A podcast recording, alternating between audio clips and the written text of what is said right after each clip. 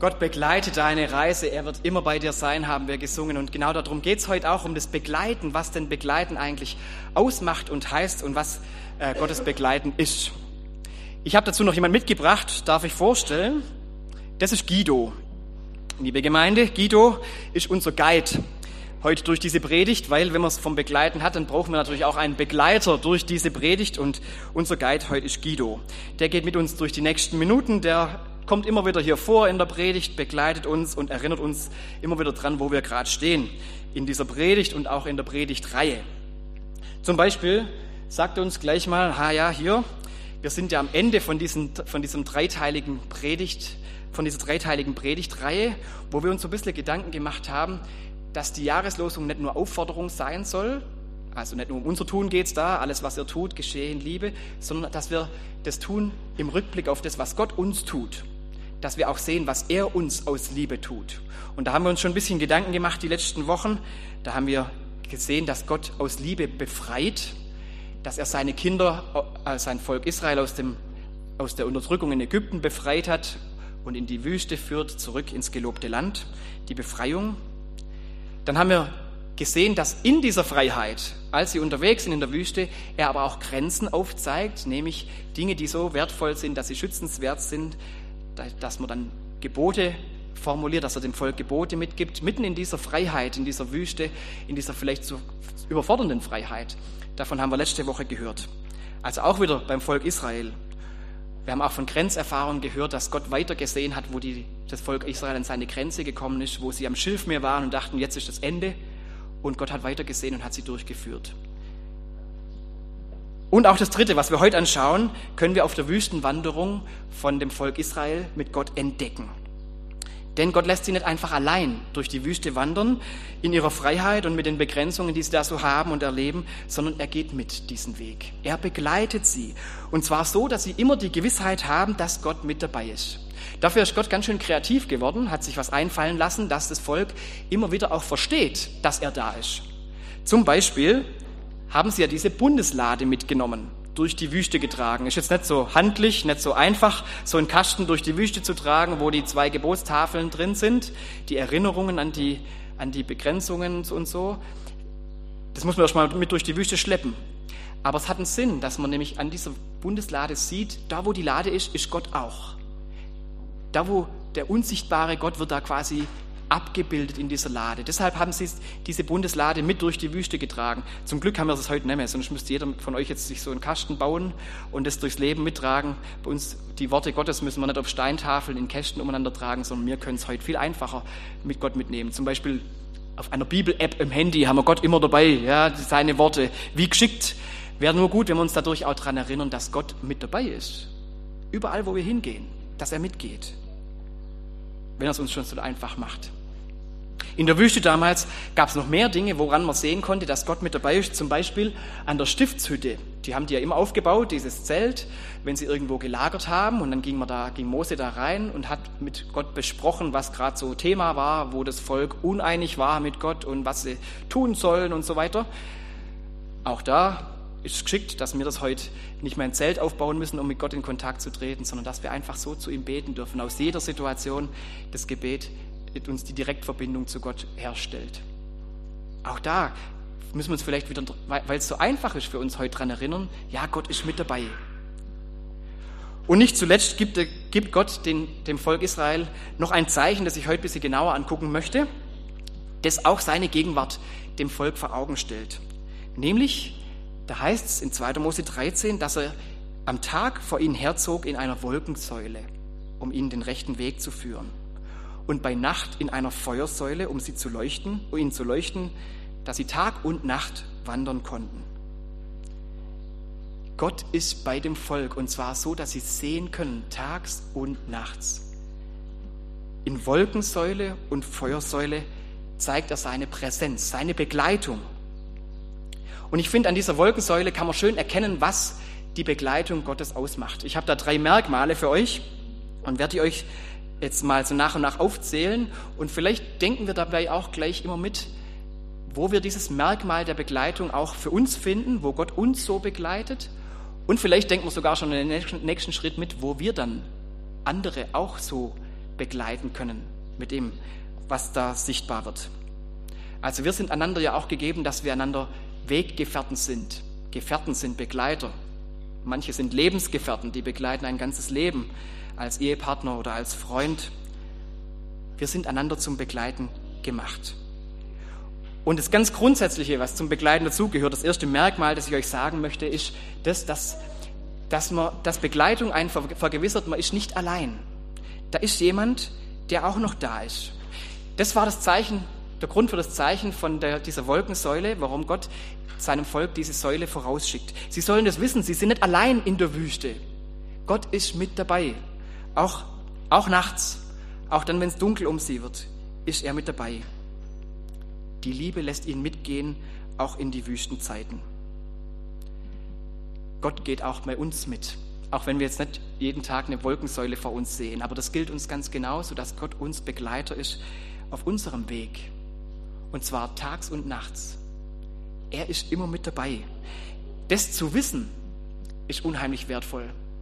Denn das heißt, dass du in keinem Moment deines Lebens ganz allein bist. Auch dann nicht, wenn manche andere auf Distanz gehen, auch dann, wenn man sich manchmal allein vorkommt. Es gibt ja solche Zeiten im Leben, wo man sich manchmal auch alleine fühlt, wenn man zum Beispiel im Krankenhaus liegt und vom Bett aus an die Decke guckt, stundenlang, irgendwie keiner da ist.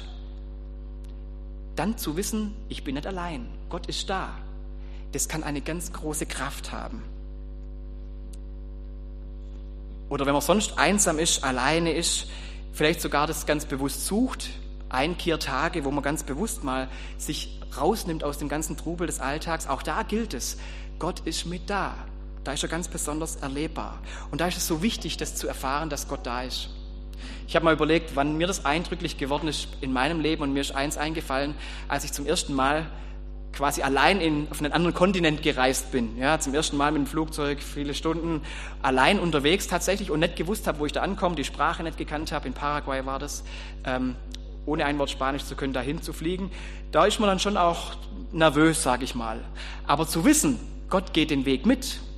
Er ist auch dort, am anderen Ende der Welt wird er da sein, ganz genauso und ist Begleiter, so wie es zu Hause auch ist. Das, das macht ruhig. Das schenkt einfach eine Gewissheit, vielleicht auch einen Frieden, so können wir es vielleicht auch nennen, ähm, der einem Kraft gibt. Deshalb ist dieses Wissen, Gott ist da, mehr als nur eine Floskel, die wir immer wieder hören in der Kirche. Das ist einfach für uns ganz existenziell und wichtig zu wissen, dass wir das erleben. Wir sind nicht allein. Gott ist da. Und im schönsten Fall erleben wir das dann auch von anderen Menschen, dass da andere sind, die für uns da sind. Gerade in Krankheitszeiten zum Beispiel, dass da Menschen gibt, die kommen, die einen besuchen, die einem signalisieren, ich denke an dich. Vielleicht schreiben sie Kärtle, wenn man trauert oder so. So ein Kärtle kann ganz viel Kraft schenken, einfach nur, weil man signalisiert bekommt, ja, da ist jemand, der an mich denkt, jetzt in der Situation. Ich bin aber nicht allein. Ich trage das nicht allein. Da ist vielleicht sogar jemand, der für mich betet und der so Begleiter ist und mir durchs Gebet zeigt, ja, ich bin für dich da nicht allein zu sein. Da braucht es gar nicht viel dafür, dass man anderen das signalisiert, ich bin für dich da. Manchmal reicht es, wenn man auf ein Statusbild im WhatsApp reagiert und damit schon sagt, ich, ich habe es gesehen, ja, ich bin da. Das, was Gott mit der Wolken- und Feuersäule zeigt, das dürfen wir einander auch zeigen, dass, dass er mit dabei ist und wir miteinander dabei sein dürfen. Oh, Guido taucht auf. Guido ist auch da. Das ist ja schön, dass Guido auch in unserer Predigt noch da ist, ähm, dass unser Predigtguide uns äh, begleitet und uns auf, ah, er fordert mich jetzt auf, mach mal weiter, komm voran, okay. Also in dem, was Guido mir da jetzt aufgibt, ist er selber das beste Beispiel für das zweite Merkmal, das ich euch mitgeben möchte. Denn zum Begleiten gehört neben dem Mitgehen und nicht allein lassen, nämlich noch was ganz Wertvolles. Auch das sehen wir in der Wolkensäule in der Wüste, nämlich diese Wolkensäule geht dem Volk voran. Sie geht nämlich nicht nur nebenher. Man kann es schön lesen in diesem Vers, den wir gerade schon angeguckt haben. Der Herr zog vor ihnen her am Tag in einer Wolkensäule, um sie den rechten Weg zu führen. Also Gott hat auch begleitet, indem er geführt hat indem er dem Volk gezeigt hat, wo sie hingehen sollen. Und es waren nicht immer die direktesten Wege, das waren manchmal auch Umwege, die er sie geführt hat, aber dann ihnen zuliebe hat er sie Umwege geführt. Und es war für sie wichtig zu wissen, da geht einer voraus den Weg, den ich dann folgen kann. An der Wolkensäule konnten sie sehen, dass da einer ist, der sie führt. Begleitung heißt nicht nur mitgehen, sondern auch vorangehen, führen. Wir haben es gerade gesungen, der Wolken, Luft und Winden gibt Wege, Lauf und Bahn, der wird auch Wege finden, da dein Fuß gehen kann. Gott führt uns auf Wege, die er uns ebnet. Er lässt uns nicht einfach drauf loslaufen, sondern er gibt uns Orientierung im Leben. Er führt uns. Er zeigt uns, wo gute Wege sind und auch, wo wir auf Abwege kommen. Und damit, dabei schreibt er uns nicht jeden Schritt vor, den wir machen sollen. Wir sind durchaus, er lässt uns die Freiheit, dass wir selber auch Wege gehen können, aber er geht voran. Und es ist wichtig, dass wir jemanden in unserem Leben haben, der uns zeigt, wo das Leben hingehen kann. Das wünsche ich dem Elias auch in seinem Leben, dass er eben euch als Paten hat oder als Eltern oder auch uns als Gemeinde, die ihm vorangehen im Glauben. Denn Eltern und, Eltern und Paten sind im Grunde Führungspersonen. Die übernehmen quasi mit ihrer Elternschaft oder mit dem Patenamt die Aufgabe, andere zu führen. In dem Fall den Elias zu führen. Ihm Wege zu zeigen, ihm Orientierung zu geben, auch im Dunklen Orientierung zu geben. Und es ist wertvoll, wenn man solche Menschen hat, an denen man sich orientieren kann, die einem gerade im Glauben auch vorausgehen, die ein Beispiel sind. Die Leute, die einen so führen, die müssen eine einzige Qualität mitbringen, nämlich das, dass sie weiter sehen. Jemand, der führt, der sieht schon ein bisschen weiter. Als Eltern und Pate sieht man schon ein bisschen weiter als der Elias, was da kommen kann oder kommen wird.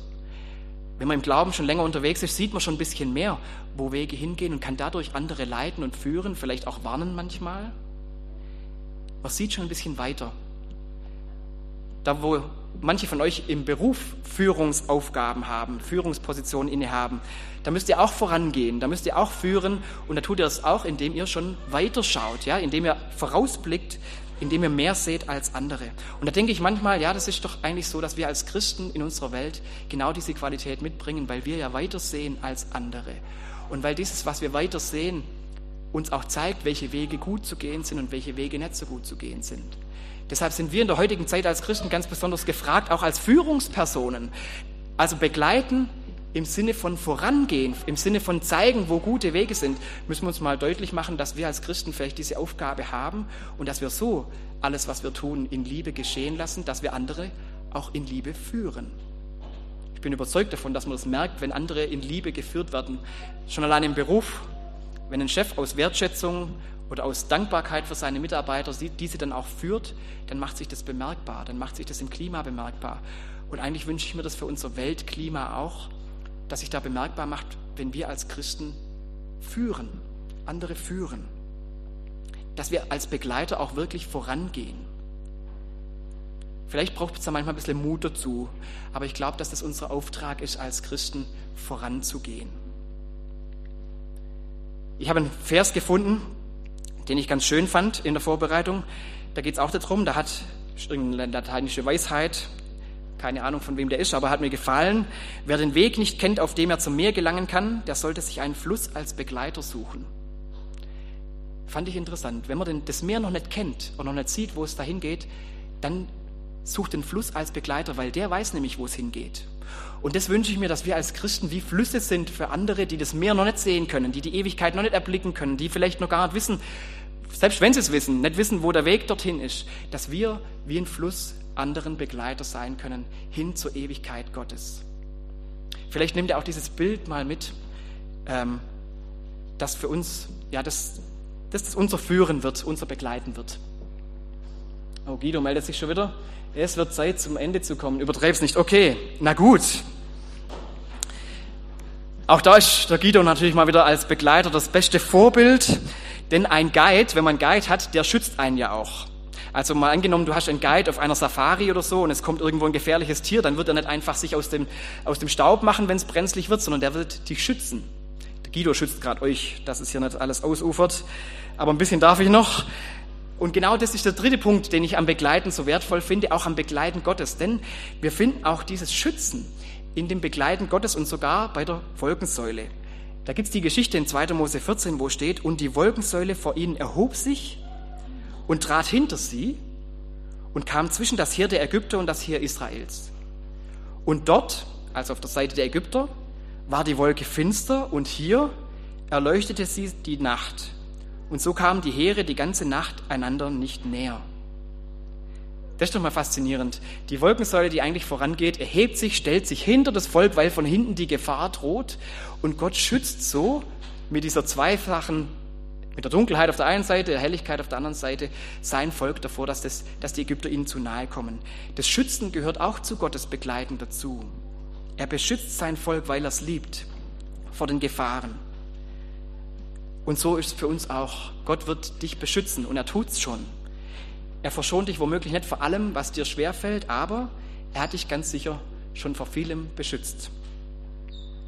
Er hat dich zum Beispiel beschützt vor Kriegen in unserem Land, die letzten zig Jahre. Muss man sich nur bewusst machen, dass es vielleicht auch ein Schutz Gottes sein kann, dass wir im Frieden leben dürfen. Oder er hat dich beschützt durch die Corona-Zeit, hat dein Leben bewahrt, deshalb darfst du heute hier sitzen. Er hat dir Schutz geschenkt. Manchmal übersehen wir das, wo Gott uns schützt, weil wir es halt eben nicht erleben, das Schwere. Ja? Weil uns manches erspart bleibt und dann sieht man es auch nicht. Aber vielleicht müssen wir uns bewusst machen, dass Gott uns permanent beschützt. Dass er uns immer seinen Schutz schenkt. Ich habe es diese Woche wieder gedacht, ich habe irgendwo eine Dokumentation gesehen, da ging es irgendwie um Weltraum und was da alles rumschwirrt und so weiter. Ja, und da habe ich mir gedacht, naja, ist ja schon auch vielleicht ein Schutz Gottes, dass eben kein Komet hier einschlägt oder was auch immer, da nichts auf die Erde runterfliegt. Eigentlich könnte jede Sternschnuppe, wo jetzt irgendwas verglüht, was vom Himmel kommt, können uns daran erinnern, dass wir von Gott beschützt werden und könnte uns auch ein Zeichen sein für die Liebe Gottes, die dahinter steht. Man muss sich nur manchmal bewusst machen, dass wir einen haben, der uns begleitet, indem er uns auch beschützt. Zur Begleitung Gottes gehört das Beschützen dazu.